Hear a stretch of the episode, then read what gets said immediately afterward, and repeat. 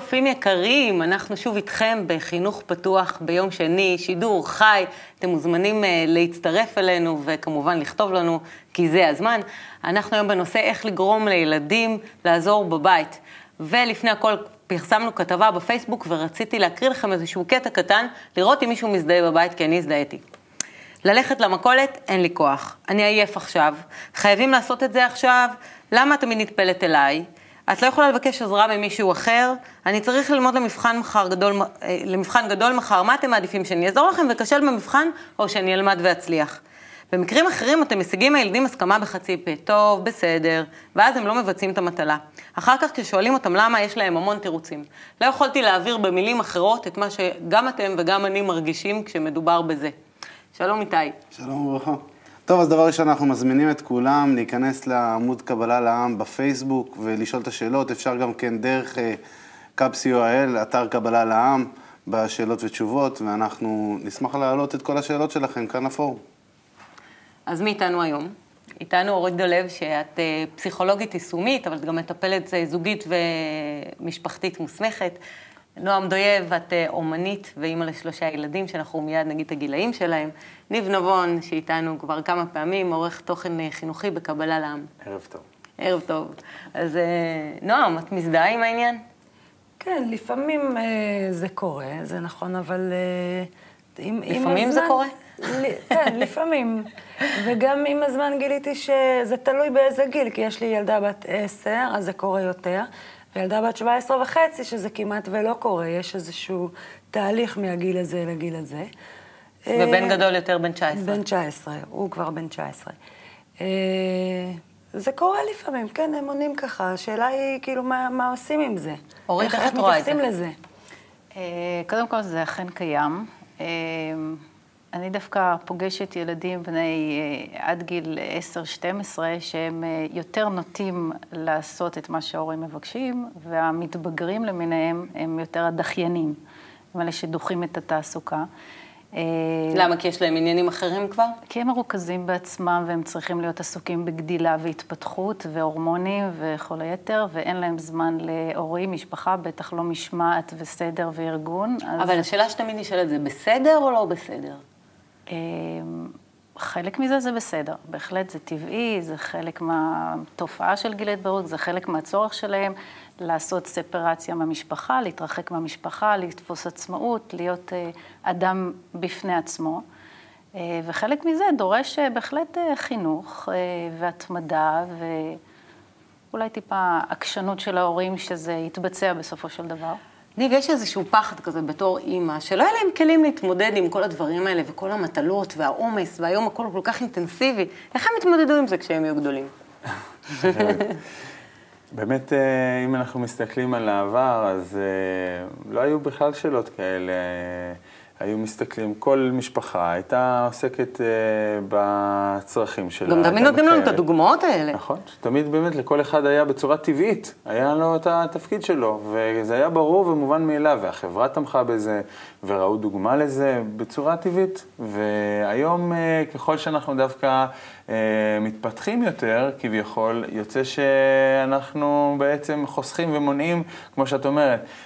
מה, איך אני אמנע מהם אה, את, ה, את הזמן היפה ביותר בחיים שלהם, כביכול שהם עכשיו הילדים, אז אני לא רוצה להעמיס עליהם, ועוד כל מיני, וככה בעצם אנחנו יוצרים בהם אה, תבניות שהם אה, אחר כך, אנחנו שואלים את עצמנו, איך לרתום את הילדים לעזור בבית. ומהר, כאילו באינסטנט. כן. אז זה תהליך, זאת אומרת, מלכתחילה צריך לגשת לכל הנושא הזה בגישה שהיא... אה, הבנה של הסיבה לכל הדבר הזה, ואז משם נפתרים הדברים. אז בואו נראה איך אתם משתפים איתנו פעולה. יש משהו? כן, אין כמובן. להם ברירה לצופים עכשיו? אין להם ברירה. אז אה, נתחיל משאלה ראשונה. מאיזה גיל אפשר לבקש מילדים לעזור בבית? אורית שואלת, מנתניה. או, אורית. אורית שואלת מנתניה. בגיל שהם מסוגלים אה, לעשות. אה, אם יש אה, מטאטא קטן ואימא מטאטאה את הבית, אז היא יכולה לתת לילד או לילדה מטאטא ולהגיד לו, בוא תעזור לי. אה, יש דרכים לשמש דוגמה ולא לתת לילד קטן מאוד בן שלוש תטאטא את הבית, אבל יש בהחלט אבל לשמש משהו דוגמה. כזה בגיל שלוש, שאתה לא מצפה ממנו באמת. אז גם כשהוא לא ממש מצליח או לא עושה, אפשר אז אתה לא מתעצבן. לא מצליח. אבל כשילד בן 12 או 13, אתה מתעצבן כשהוא לא עושה את זה, וזה כבר לא, אתה לא מטאטא יחד איתו. כי אתה מצפה לאיזושהי מידה של הבנה, לאיזושהי מידה של שותפות, שהדוגמה שההורים משמשים כבר הופנמה פנימה, כבר היא הושרשה לתוך התבנית ההתנהגותית שלהם, ולא תמיד זה באמת עובד כמו שאנחנו אז מה הוא אמור להבין כמה אני עמוסה? אה, בהחלט זה חלק, אה, זה חלק מהשיחה המשפחתית שצריכה להתנהל סביב הנושא של אה, מטלות וצרכים של הבית, כן? של כולנו יחידה אחת, כולנו פרטים בתוך המשפחה הזאת שמתקדמת לקראת אה, קיום אה, גשמי או רוחני, או לא, לא משנה לאיזה כיוון זה מגיע, אבל בהחלט אנחנו אה, צריכים להיעזר ולהישען, וערבות הדדית אחד לשני, זאת אומרת, בהחלט. את מציעה לנו שיחה משפחתית שתוביל, שאנשים יבין, שהילדים יבינו את המטרה של המשפחה עצמה. לגמרי, ולא שיחה אחת. הרבה, הרבה, הרבה. את מתעצבנת מזה? לפעמים כן, אבל דווקא כשמדברים על השיחה, אז את השיחה אני לא עושה כשאני כועסת, אף פעם.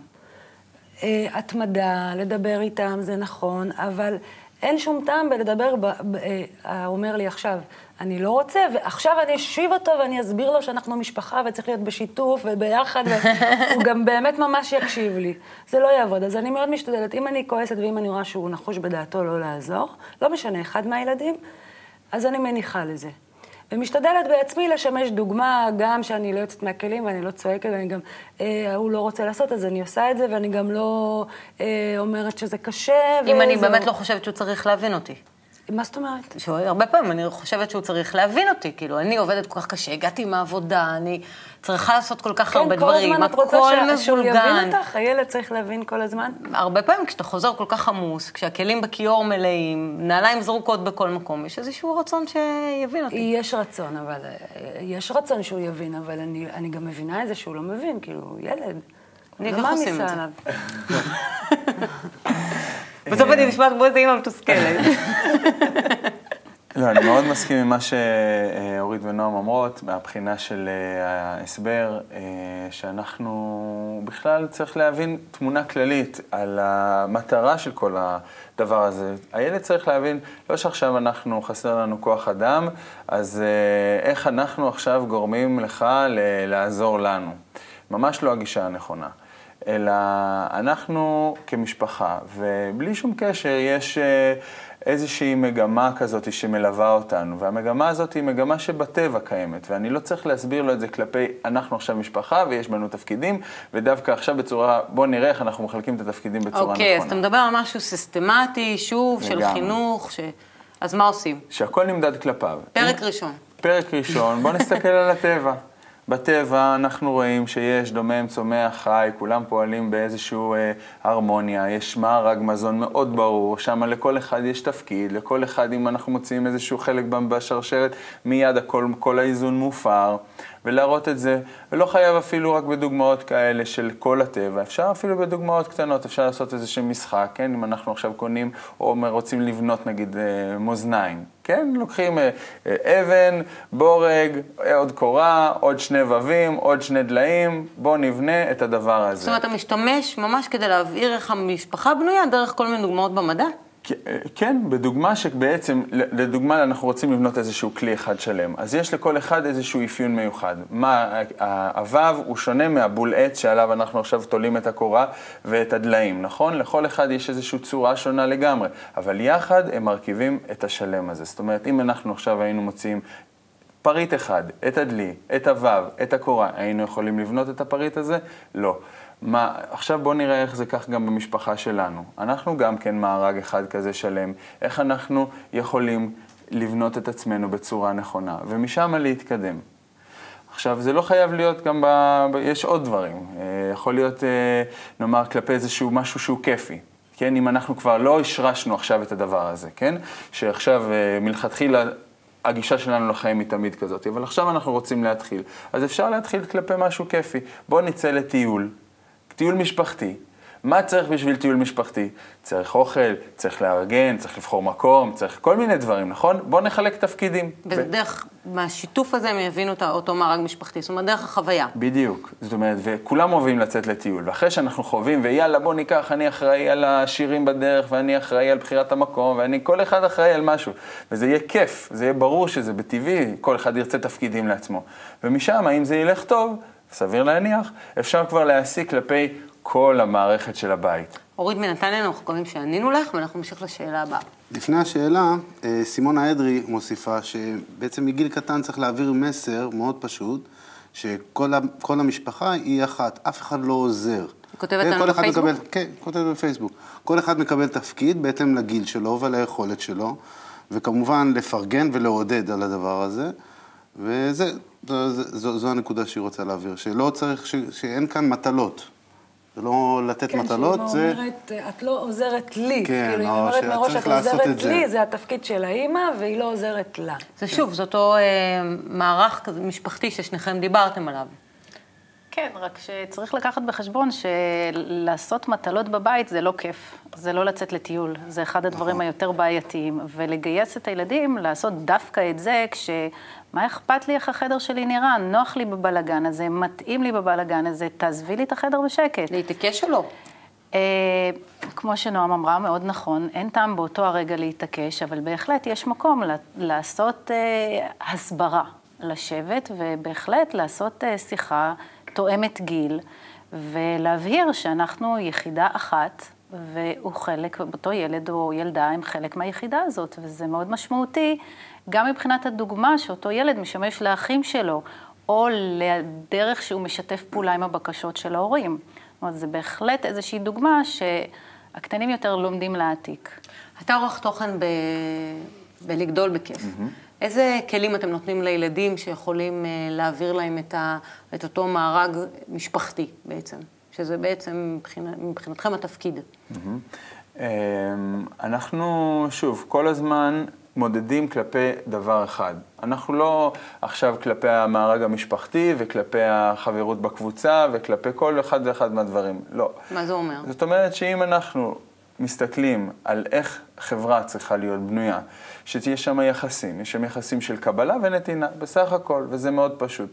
ואם נסתכל על הקבלה והנתינה שצריכה להיות בחברה מתוקנת, אז אנחנו רואים שלכל אחד הוא צריך לקבל כמה שהוא צריך, ואת כל הייחודיות שיש לו, את כל התכונות הנפלאות שהוא קיבל, ואת כל, כל מה שיש לו, ובמה שהוא בעצם, הוא יכול לתרום, להביע את עצמו לסביבה, לחברה. מה זה נותן? מטריצה שונה, תוכנה שונה, תפיסה שונה, מה זה נותן? זה נותן הבנה שהיא יכולה להתאים לכל אחד ואחד מהתבניות, להסתדר בכל מצב. זאת אומרת, אני מודד את עצמי כלפי המטרה הזאת. איך אני מודד את עצמי עכשיו לאותו האיזון שאני צריך להגיע אליו, החברתי.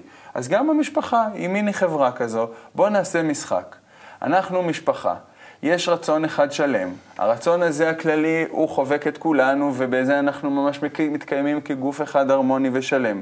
מה התנאים שאנחנו צריכים לקיים כיחידים באותו הכלל? שאותו החוק ההרמוני הכללי יעטוף אותנו ככה באהבה ובחיבור. אז בשביל זה כל אחד צריך להעדיף את החיים הכלליים האלו של המשפחה. זאת אומרת שאם יש איזשהו רצון שהוא גדול יותר, שהוא של המשפחה, אז כלפיו הוא החשוב. ואפילו שיש לי את הרצון שלי לפעמים, שהוא ודאי, שמושך אותי עכשיו לאיזשהו משהו שלא בא לי ולא לא רוצה עכשיו להיות, להיות דווקא באותו האיזון עם כולם, אז איך אנחנו בכל זאת חוזרים שוב פעם לאותו האיזון? למה? מכיוון שבכך אנחנו מקיימים בכלל חוק שהוא טבעי לנו. זאת אומרת, ההבנה היא לא שבגלל שאנחנו רוצים, לא ההורים עכשיו, ההורים נגד הילדים, אלא כולנו נמצאים בטבע. במערכת חוקים, וכמו שיש בטבע מערכת חוקים, ככה גם בבית שלנו יש מערכת חוקים שמתקיימת. שזה מזכיר לי קטע מתוך uh, תוכנית שאתה עורך תוכן שלה, שהיא נקראת שיעור לחיים, שאנחנו תכף נראה קטע. זה משהו שנראה לך שיכול לעבוד בתוך הבית? נראה לי עם התמדה והסבר ועוד פעם ועוד פעם. אני לא חושבת שאחרי פעם אחת הילדים אומרים, אוקיי, אנחנו מבינים, אנחנו... צריך לחזור על זה, צריך uh, להתמיד עם זה, זה, זה זו דרך. דרך חיים, שהילדים לאט לאט, הם מתחברים להם, לזה, כי זה מאוד טבעי להם. האמת שזה מה שהייתי רוצה. שהם יגידו, כן, אנחנו מבינים. וזה. כן, אחרי פעם אחת.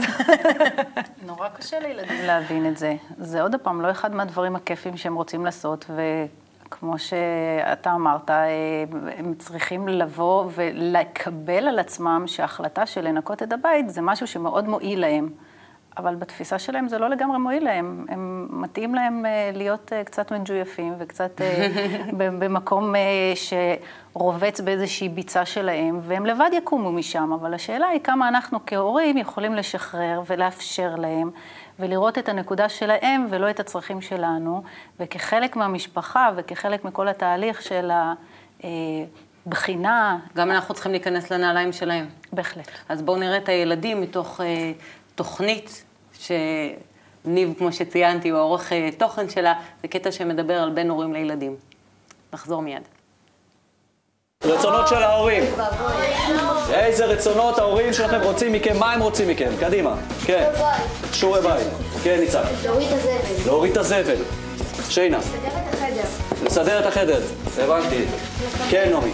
להוריד כביסה ולקפל. להוריד כביסה. תמיר? להצליח בלימודים. כן? זה לקבל 100. בייביסיטר. לשמור על האחים. דוד? לשטוף כלים. לשטוף כלים.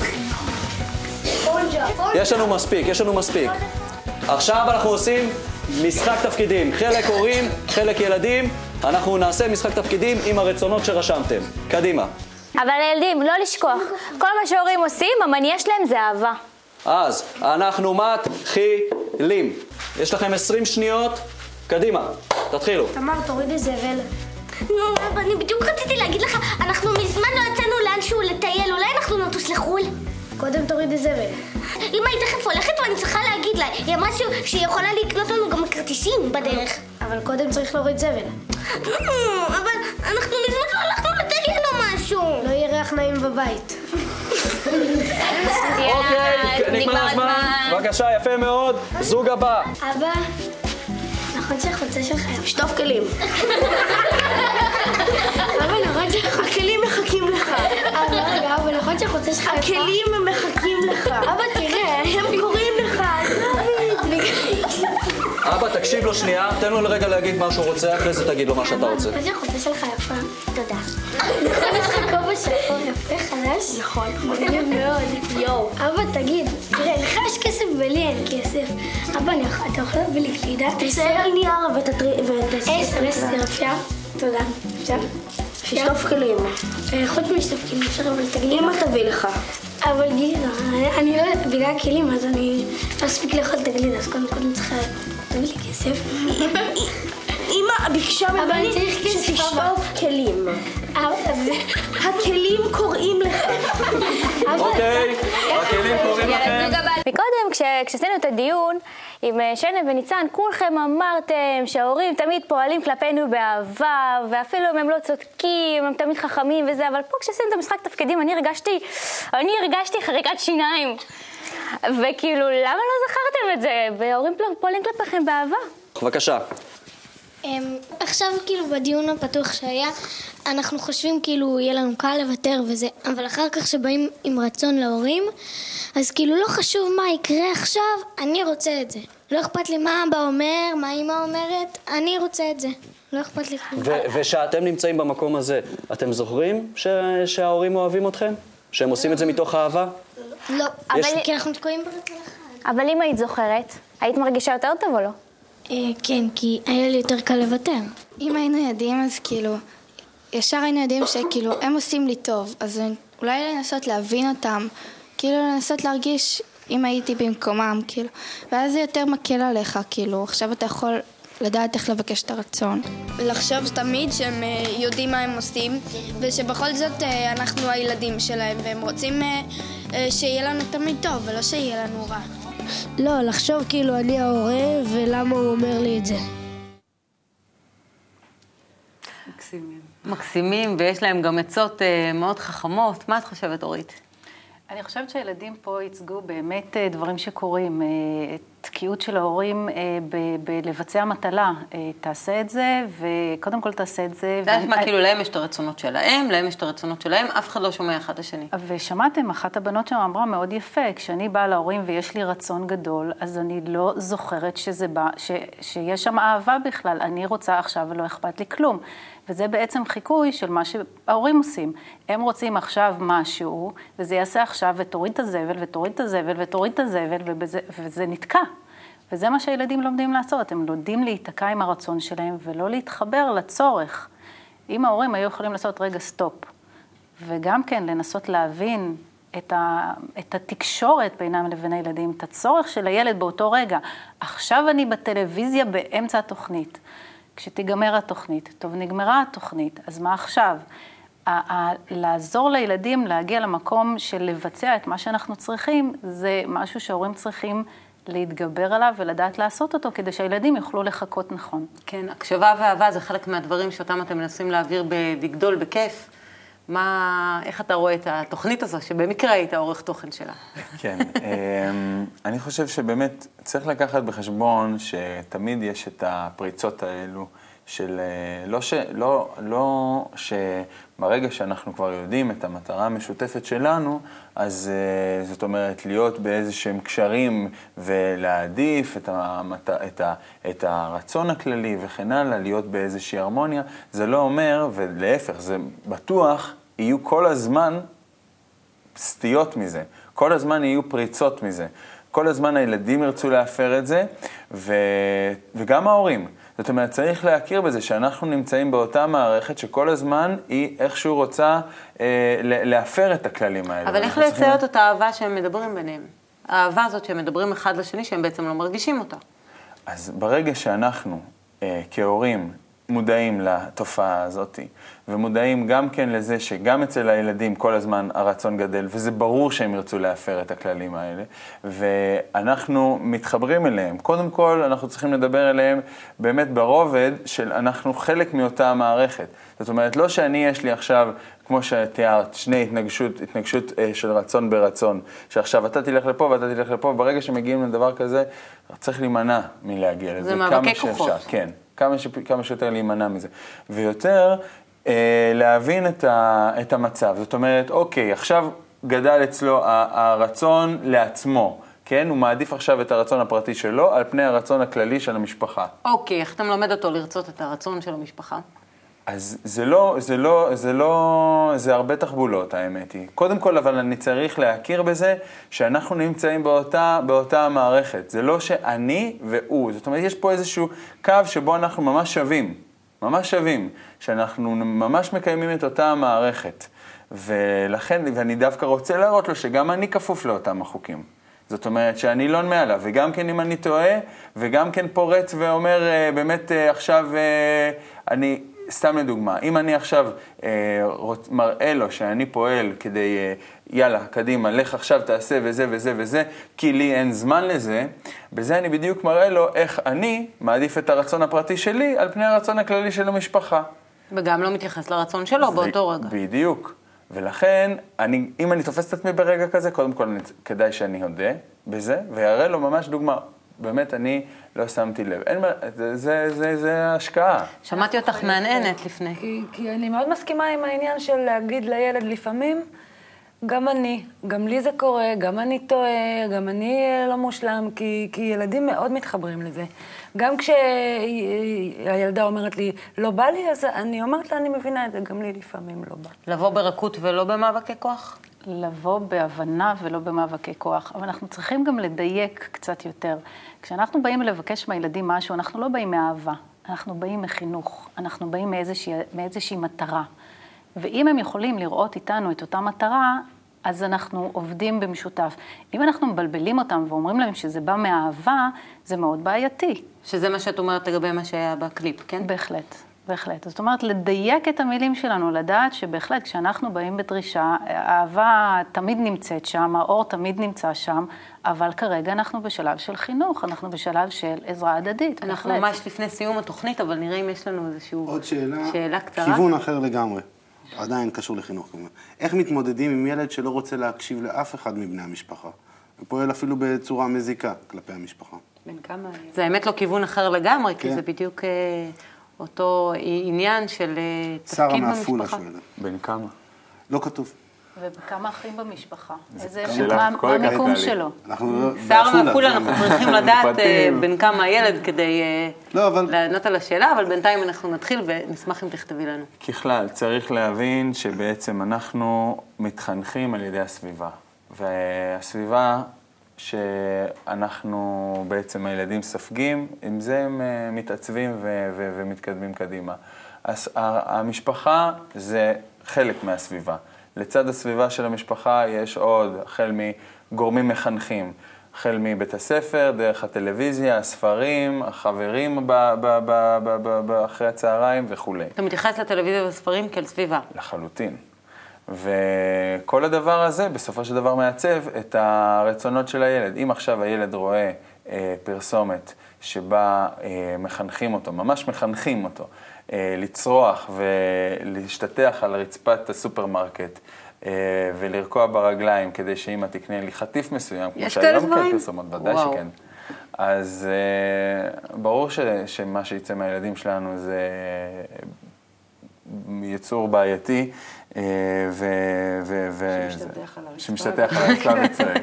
אבל לא בהכרח, לא בהכרח הוא צריך לראות את זה באיזושהי פרסומת. זה יכול להיות משהו שנמצא בתוכו והוא מייצר את זה לבד. התסכול שלו והחוסר יכולת שלו להתמודד עם התסכול הזה, אין לו כלים, אין לו דרך. אה, אולי הדוגמה קצת מבלבלת אותו. יש כל מיני דברים שאפשר בהחלט לבוא ולשים אצבע אולי מאשימה, אולי מסתכלת על ההורים, על הסביבה, על המדיה, אבל יש משהו שגם בא, מוטבע בתוך הילד, ודיברנו על שורשים וענפים, אז זה בהחלט משהו שאנחנו צריכים לקחת בחשבון, שלא כל ילד שמתנגד באופן מוחלט, זה משהו שהוא למד מהסביבה, זה בהחלט יכול להיות משהו מאתגר. אבל הזמן שלנו נגמר.